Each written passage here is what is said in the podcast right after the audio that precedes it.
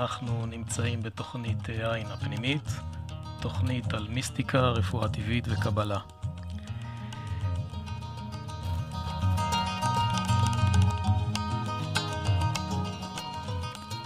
אפשר להאזין לנו בצפון ב-106.2 FM ובכל הארץ באינטרנט דרך האתר של רדיו אורנים. התוכנית uh, תועלה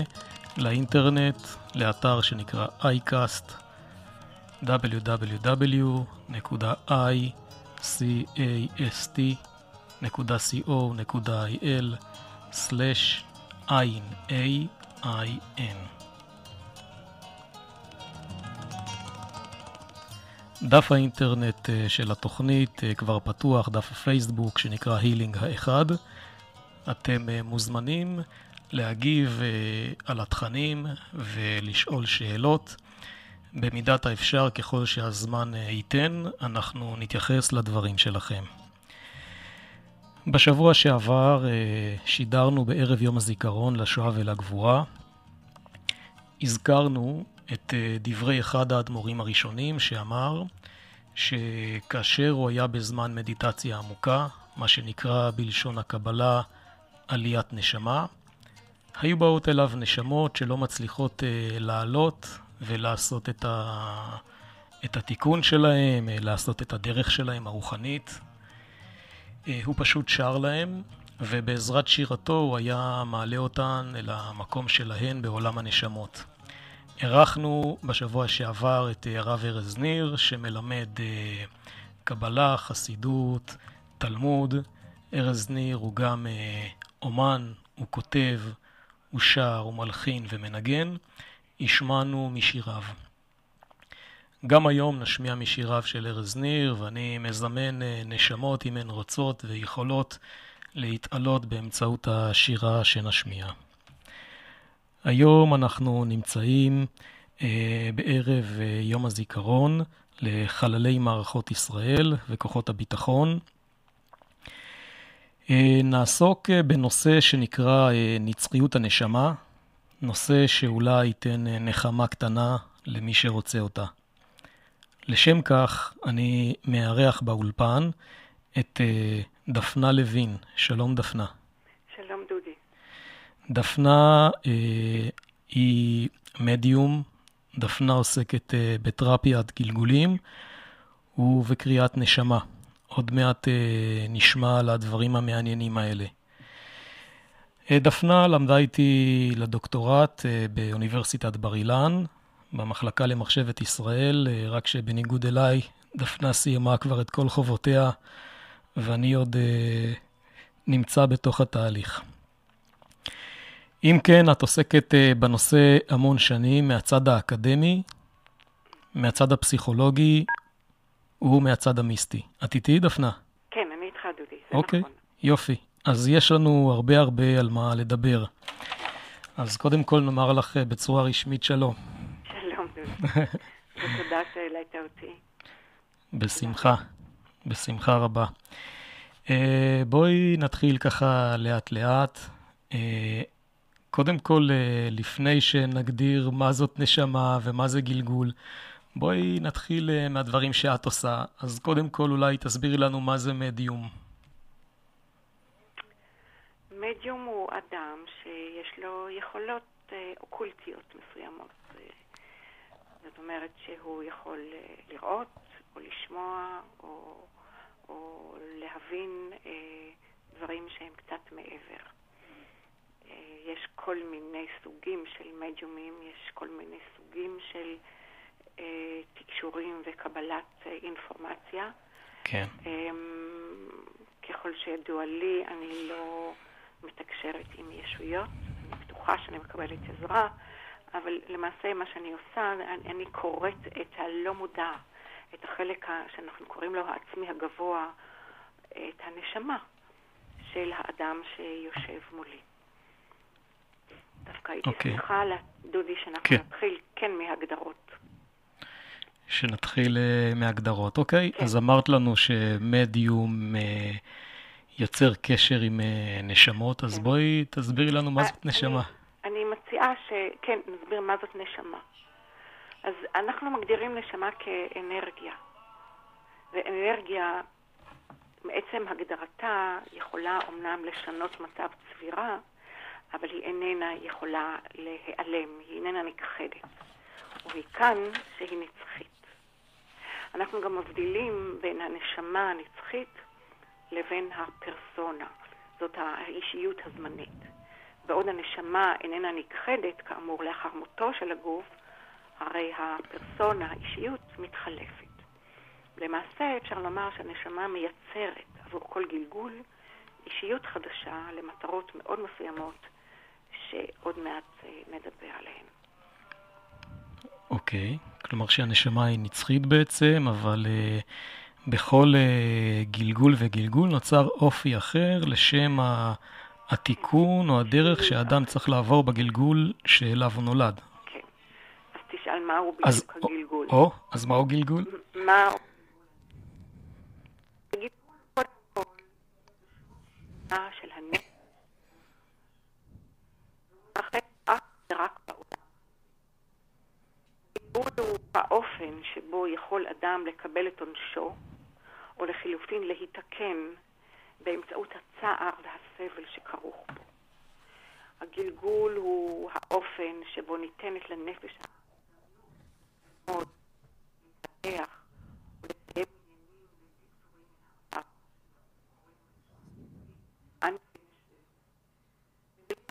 הגלגול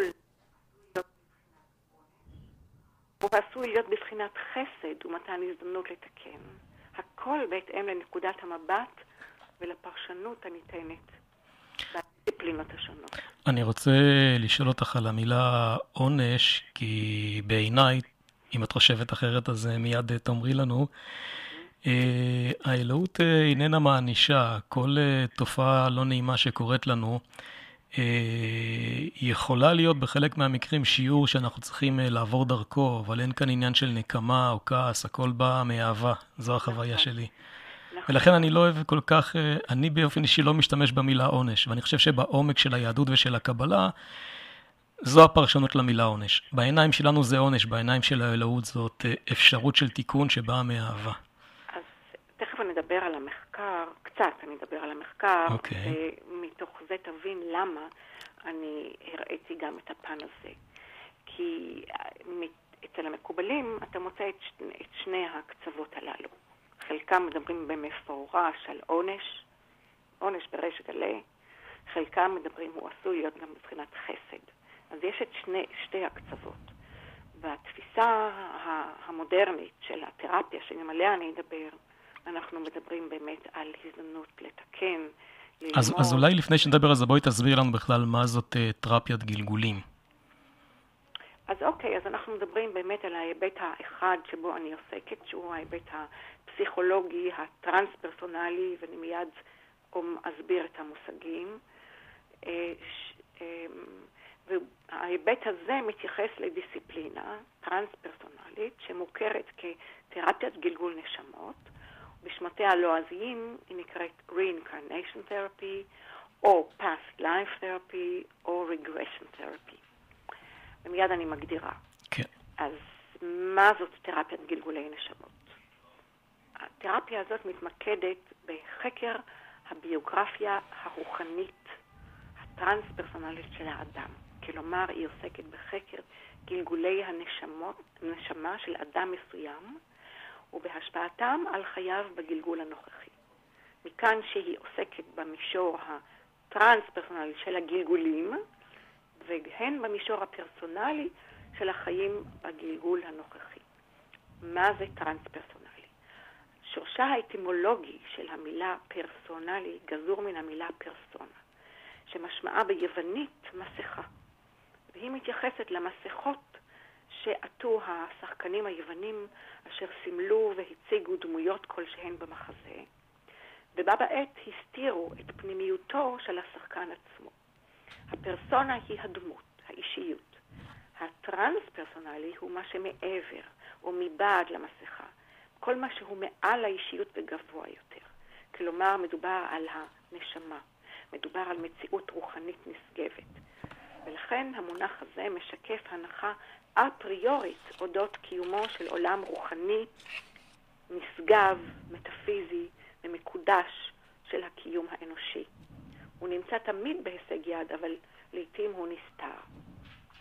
אז התרפיה הזאת היא עבודה עם הלא מודע. היא משתמשת בזיכרון שמכונה לעתים קרובות הלא מודע, או הזיכרון שאיננו מודע, או הזיכרון הטוטלי, או העצמי הגבוה. והיא מתמקדת בגילוי הקשר בין חוויות והתנסויות בלתי פתורות מן העבר לבין הקשיים והבעיות שאדם חווה בהווה. הדברים שאת אה, מספרת לנו הם אה, מאוד מעניינים. בהמשך אני אבקש ממך אולי לשתף אותנו בדוגמאות אה, קונקרטיות מהקליניקה שלך.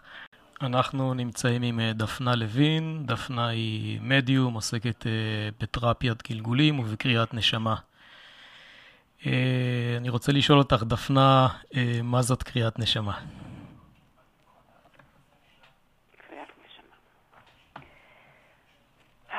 קריאת נשמה זה שם שנתתי. להליך שהוא בחינת קריאה על-חושית שאני מציעה במפגש של ייעוץ רוחני. קריאת נשמה היא מעין צילום רנטקן של האנטומיה המנטלית, האנרגטית, האמוציונלית והרוחנית של האדם. בהליך הזה מתקבלת... דפנה, אם תוכלי לדבר יותר קרוב לשפופרת? יותר קרוב. או, כן, הרבה יותר טוב שומעים אותך עכשיו. בהליך הזה מתקבלת אינפורמציה שאני קוראת מתוך העצמי הגבוה, מנשמתו של האדם, מן הלא מודע שלו, והיא מתקבלת בצורת סמלים ותמונות, וכל זאת במטרה לזהות את המקור, את הסיבות למצוקות ולדפוסים המעכבים את האדם בחייו היום. הקריאה, אפשר לומר, היא מסע במנהרת הזמן, ובדומה למסעות השמאניים, היא מזהה גלגולים מן העבר. כלומר, היא מעלה את הסיפור המסתתר מאחורי סיפור חייו של אדם היום. במילים אחרות, היא מלמדת על חוסר המקריות, על הסינכרוניזציה שמתבררת בין אירועים שונים בחייו. תכלית המפגש הזה היא העלאת מודעותו של האדם נשוא הקראה. כלומר, אני מבקשת להצביע על אחריותו של האדם באשר לבחירות שבחר ולהחלטות שלקח או שלא לקח, אז וגם היום. למעשה, קריאת נשמה עוסקת באותם החומרים שבהם עוסקת התרפיה, אלא שהדרך להגיע אל האינפורמציה שונה. אז עד עכשיו בעצם אה, עשינו איזשהו מבוא, ונתחיל אה, ככה לאט לאט להעמיק. אה, דיברנו על כך שאת עוסקת אה, בנושא כבר המון שנים ובצורה רחבה מאוד. את עוסקת גם בצד האקדמי, אה, גם בצד הפסיכולוגי מהכיוון הטרנס-פרסונלי וגם מהצד המיסטי. בואי נתחיל לאט לאט, ניגע בצד האקדמי. האם תרצי לספר לנו על המחקר שערכת? בעצם על עבודת הדוקטורט שלך. כן, הדוקטורט שכתבתי עסק בארבעת תמות מרכזיות. בתורות הנפש, בתורות הגלגול, תפיסת הקרמה ובתורת תיקון או ריפוי הנפש, כפי שהן באות לידי ביטוי מן הצד האחד בתורותיהם של המקובלים לדורותיהם עד למאה ט"ז, כלומר עד לקבלת הארי, ומן הצד השני בתפיסה הפסיכולוגית הטרנס-פרסונלית של תרפיית גלגול הנשמות, שעוצבה במחצית המאה שעברה על ידי שורה של פסיכולוגים ופסיכיאטרים. האם תוכלי להזכיר לנו את שמותיהם של המקובלים, או לפחות אה, חלק מהשמות העיקריים שאותם חקרת? רבים מאוד, רבים מאוד. מן המאה, למין ספר הבהיר, כמו שאמרתי, ועד, אה, ועד קבלת הארי. אוקיי. שורה ארוכה של מקובלים. ספר הבהיר מיוחס, אה, לפי מיטב זיכרוני, לרבי נחוניה בן הקנה? נכון, נכון. אני רק מניח אה, שהחוקרים לא מסכימים עם זה. לא, לא, ודאי החוקרים יאמרו שזה דמות אה, פסוידו-אפיגרפית. אוקיי. כדי לתת תוקף ל... ל... למה שנאמר בו. ספר קטן ומבריק, ואני מאוד אוהבת אותו. בהחלט. כן. והוא למעשה פתח את הדיון בנושא הגלגול. אה, אני רק מזכיר לכם, אה, מאזינים, שדף הפייסבוק שלנו, שנקרא הילינג האחד פתוח, ניתן להגיב אה, בשידור, וככל שיאפשר הזמן נתייחס לדברים שלכם. ניתן גם להגיב בין התוכניות. אז ב... עוד אני אסיים כן. ואומר, כן. אם לא אכפת לך. אפילו אל תסיימי, יש לנו זמן לדבר על הדוקטורט המעניין שלך. כן. אני רק עוד אומר שזהו מחקר אינטרדיסציפלינרי כן. והשוואתי. שתי הדיסציפלינות עוסקות באותן תמות מרכזיות, והיה מרתק למצוא שלמרות השוני הצפוי בין שתי הדיסציפלינות שכל כך שונות, אה, נמצאו נקודות השקה רבות, ובהן מספר לא מבוטל של נקודות דמיון, וכמובן נקודות שוני. כן, אז בעצם חקרת אה, את הנפש, את הגלגול, את הקרמה ואת הריפוי או את אה, תיקון הנפש. נכון. אמ, אני רואה כאן את המושג קרמה, ואני מכיר את המושג הזה יותר מהמזרח. האם נכון. תוכלי קצת קודם כל להסביר לנו מה זה, ואחר כן. כך אולי לעשות השוואה, מה חושבים על זה מקובלים ומה חושבים על זה אנשים בתרפיית הגלגולים? אמ, אז מהי קרמה? משמעותה המילולית של המילה קרמה בסנסקריט היא פעולה. סנסקריט, בואי נזכיר, זו השפה העתיקה של אה, כתבי הקודש ההודים. נכון. אז המשמעות המילולית היא, היא פעולה, או פעולה ותגובה. הדינמיקה שמונחת בבסיס תורת הקרמה תופסת כל פעולה, כל מחשבה, כל רגש, כמונעים על ידי הבחירה של האדם או הכוונה שהוא מכוון, בין במודע ובין שלא במודע. כוונה זו מהווה סיבה שבצידה מסובב. כלומר שהדינמיקה הזאת מעוררת תגובה שווה או קוטבית. או במילים שלנו, אם uh, בחיים האלה בעבר או בחיים קודמים עשיתי איזושהי פעולה או חשבתי מחשבה, הרגשתי רגש, תהיה לכך השפעה על ההווה שלי. נכון, היא תעורר תגובה שווה או קוטבית. תגובה זו היא שמכתיבה התניות שונות כפי שאמרת, כמו שגם את הישנותם של אירועים ושל דפוסים. הקרמה היא גם התורשה הנפשית והרוחנית הטובה או הגרועה שנצברת ממעשים קודמים בחיים האלה או בחיים אחרים. איך אה. מתייחסים המקובלים למושג הזה, קרמה? מה, מה, מה הביטויים המקבילים בעולם המקובלים? שנייה אחת, תן לי רק לגמור את ההגדרה. אני יכולה לומר שההיבט היותר משמעותי של הקרמה, על פי התפיסה המזרחית, הוא היותה אדוקה לדוקטרינת הגלגול או הלידה מחדש. באופן שהגלגול החדש הוא תמיד תלוי הקרמה של הגלגולים הקודמים. בקבלה לא, לא טבעו מושגים חדשים אה, מאשר נאמר החכמים והנביאים וכל מי שקדם להם. אה, המושג הכי קרוב או הכי קולע הוא מידה כנגד מידה. כן. חובות, זכויות, שכר ועונש, מידה כנגד מידה. אבל עדיין לא הייתי רוצה להרחיב על זה אה, אה, במחקר שלי. אה, לפי הפסיכולוגים וההוגים של תרפיות הגלגולים, לפי הגדרה אחת, הקרמה היא התורשה הנפשית הטובה והרעה, או סך החובות והזכויות שהצטברו בגלגולים קודמים.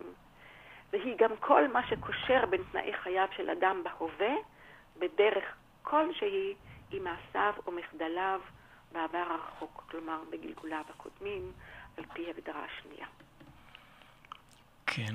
אפשר לומר שהפסיכולוגיה של הקרמה מזהה את מעורבותה של הקרמה כמעט בכל היבט מהיבטיה של החוויה האנושית. היא ניצבת בלב ליבו של התיקון או ההשלמה שעושה אדם בחיים היום, והיא ערוגה שתי וערב במערכות היחסים שלו. כן.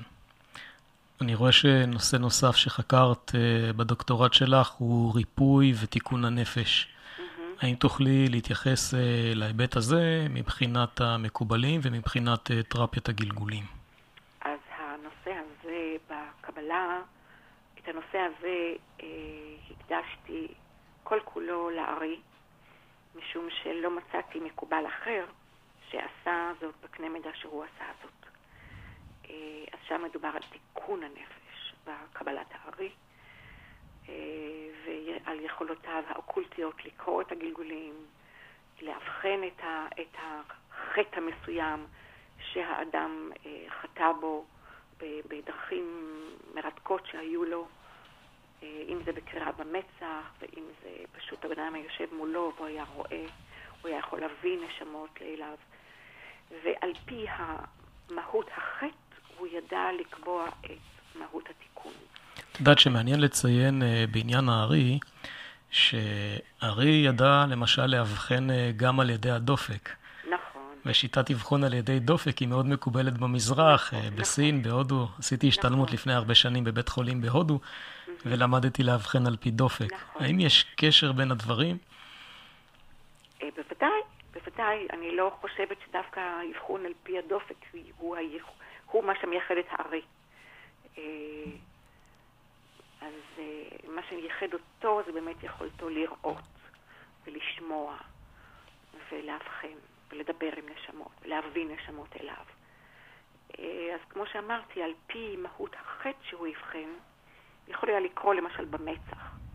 אם מופיעות אותיות, והוא ידע לאבחן אה, מה חטאו של אדם, אם בחייו היום ואם בגלגולים קודמים. ועל פי זה הוא היה קובע לו את מהות התיקון. שלום דפנה. שלום דודי. יפה, נכון? השיר? מאוד. כן. יפה. ובכן, אה, דיברנו על הארי, על עיסוקו בריפוי ובתיקון הנפש. Mm-hmm. האם תרצי לומר עוד כמה דברים על כך? לארי היו השיטות שלו, כמו שהזכרתי לך קודם לכן, בהתאם לאבחון החטא, הוא ידע לקבוע גם את העונש ואת התיקון. ואלה היו תמיד מעורבים ב... ב לא תמיד, אבל הרבה פעמים ב, בעונשים גופניים, כמו גלגול בשלג, כמו תעניות, כמו אה,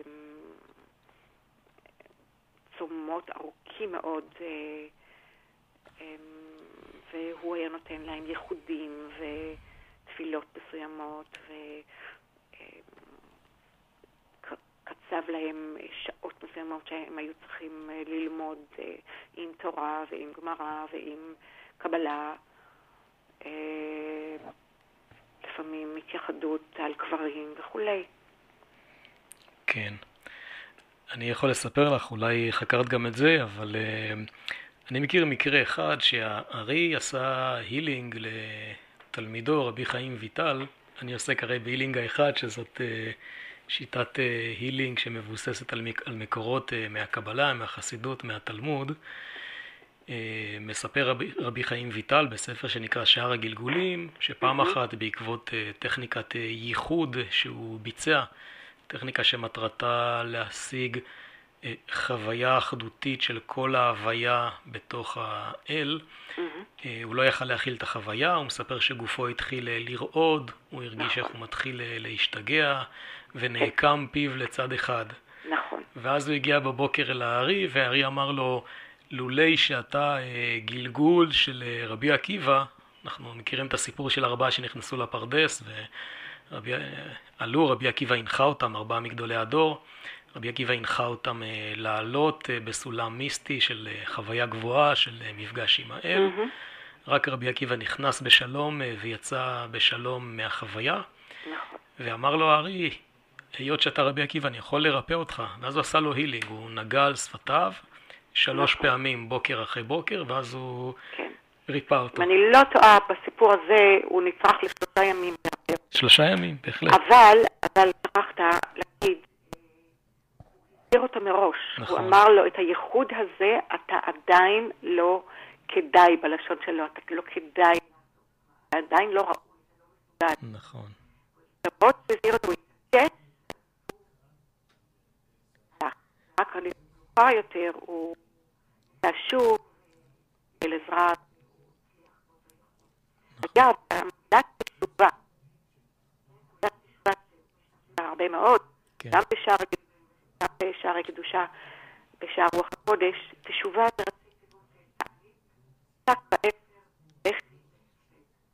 אלה שייכים. מעניין. אז בואי נעבור אל הצד המיסטי שלך. בואי ככה נדבר תכלס. מגיע אלייך אה, בן אדם ורוצה שתעבדי איתו בתרפיית גלגולים או בקריאת נשמה. איך, איך נראה התהליך? בן אדם מגיע לאן? ז, זאת קליניקה, מרפאה, איך את מגדירה את זה? אה, הוא מגיע אליי הביתה. אוקיי. Okay. ואני מעדיפה לקרוא לכל התהליך הזה אה, נכון שאני קוראת לזה אלכימיה של הנשמה, אבל uh, אני אוהבת לקרוא לזה ייעוץ רוחני. אני, יש לי איזושהי הסתייגות מהמילה מטפל, אבל זה משהו מאוד אישי שלי. אני לא סבורה שהבן אדם שיושב בצד האחד יודע יותר מהבן אדם בצד השני. אה, אני, אני דוגלת באותה תזה שאומרת שמהרגע שאדם חצה את סף הדלת,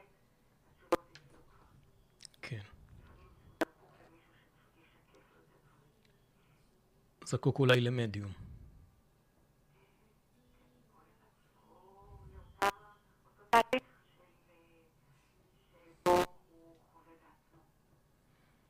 כן, אז אה, טוב, אז בואי אולי תתני לנו דוגמה למקרה.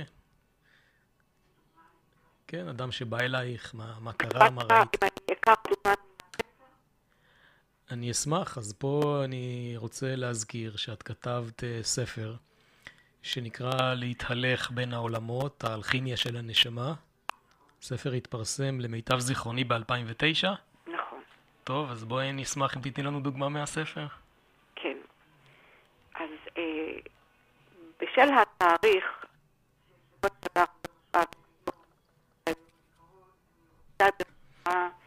לבחור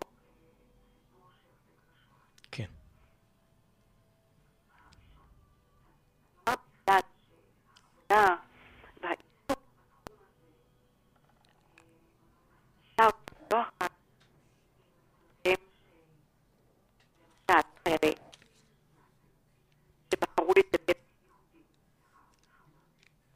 כביטוי לזה שנקעה נפשם ממעשיהם וממוצאם. חילונים אפשר לבדוק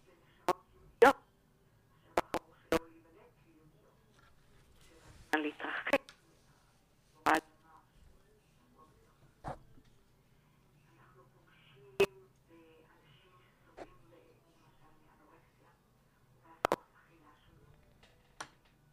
כל התזות והתיאוריות דווקא העבודה הזו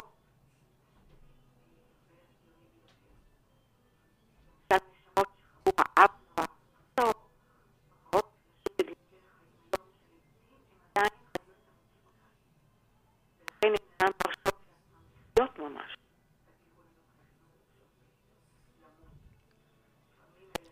גם על שהן... אז אולי תתני לנו דוגמה קונקרטית.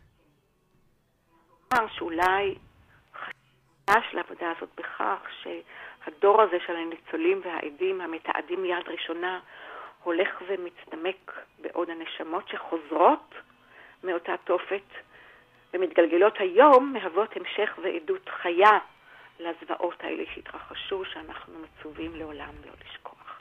בהחלט. אז מדובר באדם צעיר שהגיע אליי עם אה, דפוס אה, שמאוד עיכב אותו, והדפוס הזה היה שהוא נהג להגיע כל בוקר למקום עבודתו זמן רב לפני תחילת המשמרת שלו.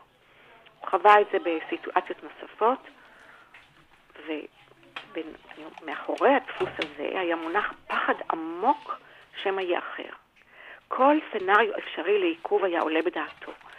וכל אסון, תקלה או תאונה אפשריים היו ממלאים מדמיונו, וכך שעות רבות יקרות של שינה או כל עיסוק פורה אחר היו יורדות לטמיון.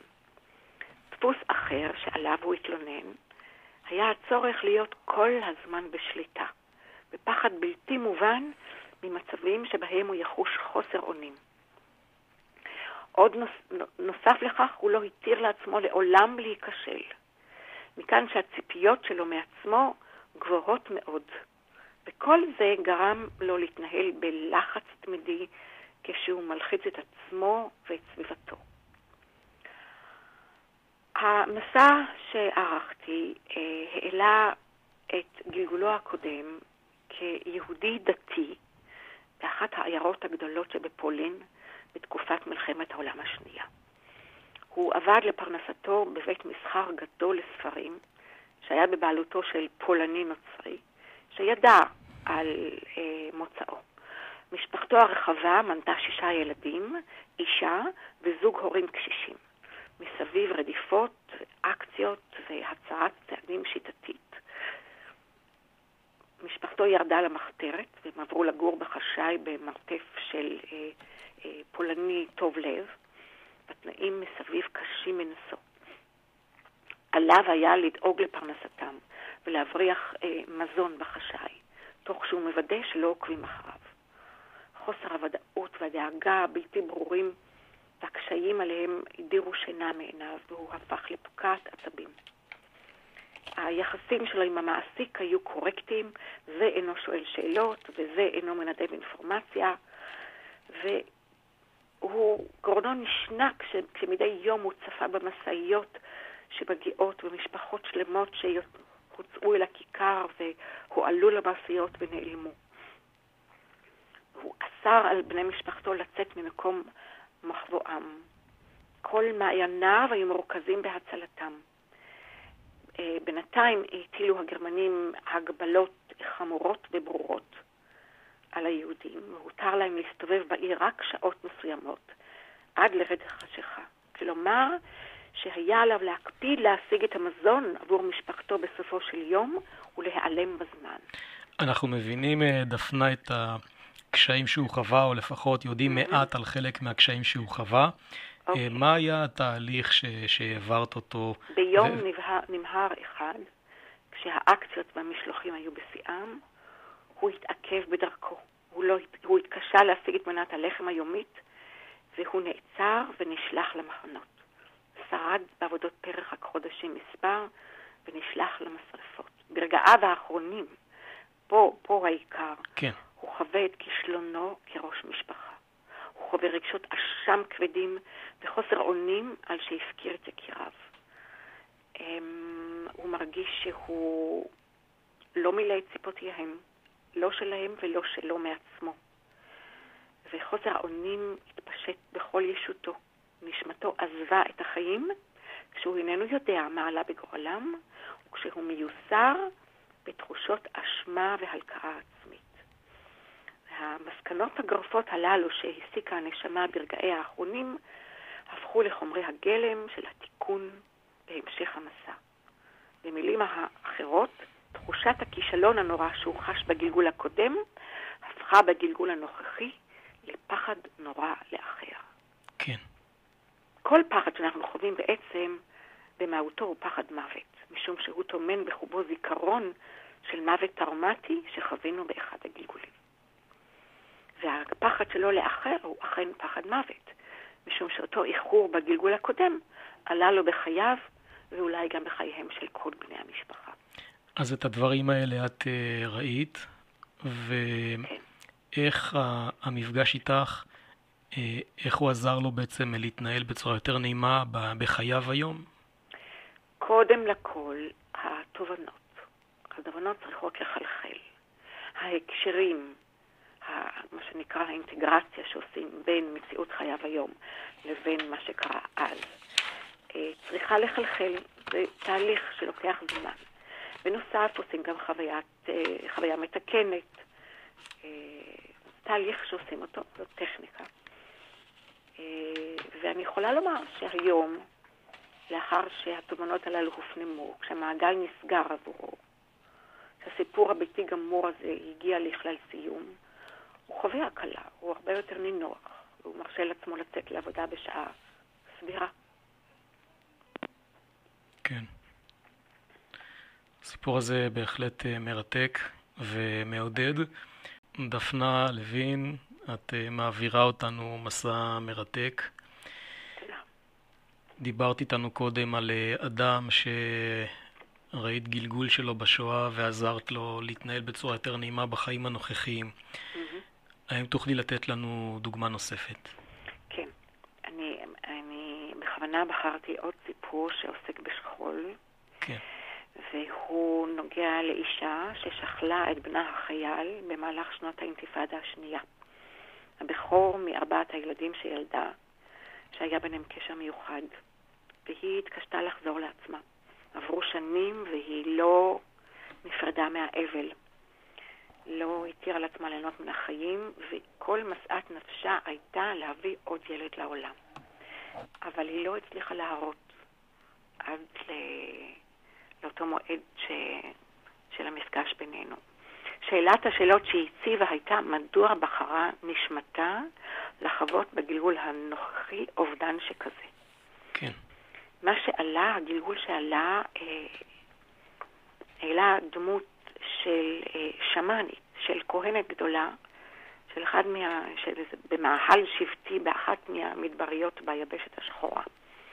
היא הייתה אה, אה, רוקחת אה, תבלינים וצמחים והייתה מרפאת את כל בני השבט.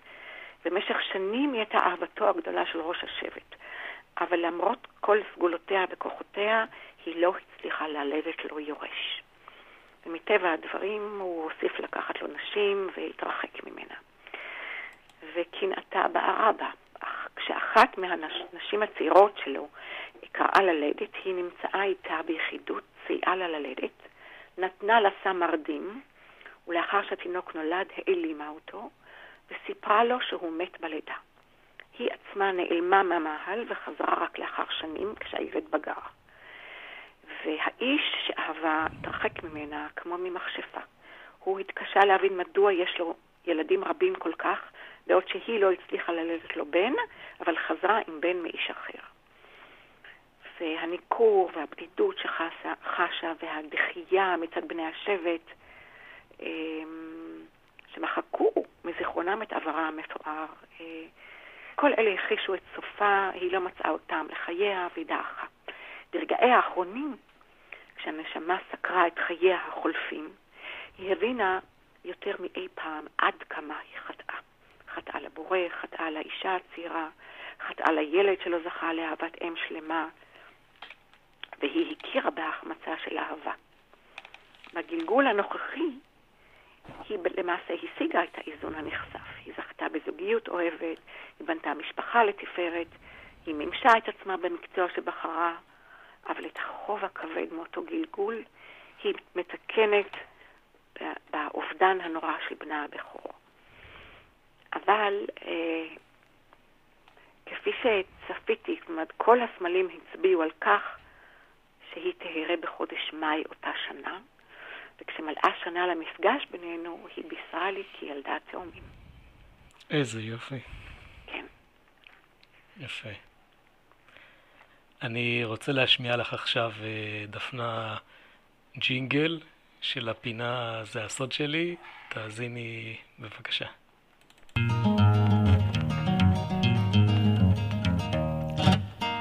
ועכשיו, זה הסוד שלי.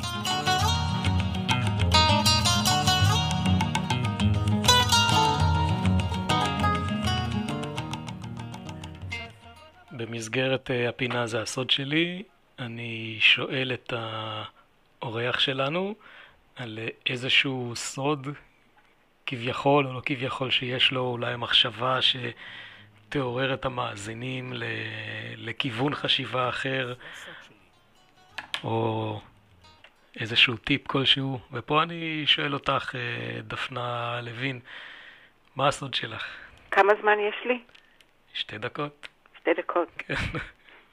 אנחנו מאוד מאוד קרובים לסיום התוכנית. אפשר, וכל שאמרתי, וכל מה שאני עושה, מתומצת באורח יפהפה, בדבריו של הארי, אשר קבע שהאדם צריך שידע שורש נשמתו מהיכן נמשך. שידע על מה בא לעולם.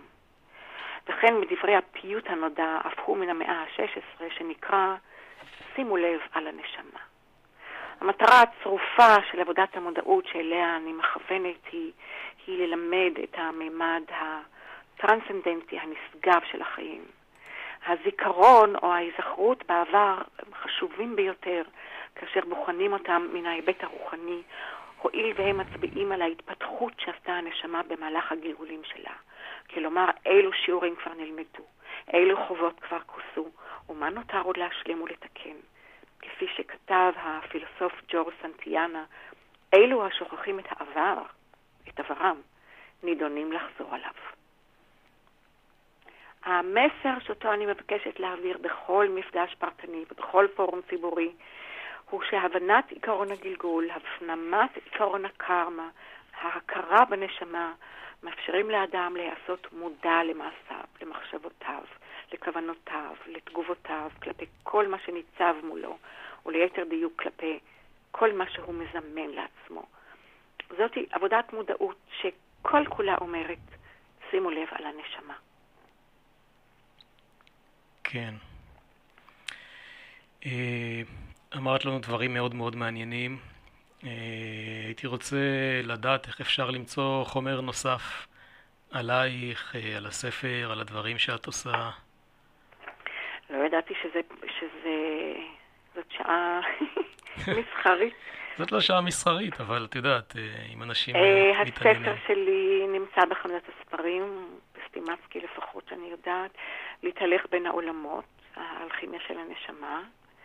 ויש לי אתר באינטרנט, אה, תעשה, תקיש גוגל, אה, דפנה באלף, אה, לוין, אה, נדמה לי שהוא מופיע ראשון. על רקע השיר הנעים, אני רוצה לסיים את התוכנית שלנו, את העין הפנימית. אני רוצה מאוד מאוד להודות לך, דפנה, שהיית איתנו. תודה לך. היית איתנו, ניחמת אותנו, הראת לנו שהנשמה היא נצחית. מאחל לך אה, כל טוב והמשך אה, עשייה ברוכה. תודה רבה לך, דודי. בשמחה. אתם אה, מוזמנים להשאיר שאלות בדף הפייסבוק שלנו שנקרא אילינגה אחד. אנחנו נסיים את התוכנית בהמשך הקשבה לשירו של ארז ניר. בתוך הגן. הולך עם צלב כרוך על גב, עפר ניתח קפיצת חגיו, שכח שיום אחד אהב. מעל מזרח נדרך כוכב, הילד עם האם בלי אב, סופית את עץ חיים עזב, ועץ הדת ירה כל מה שיש לו.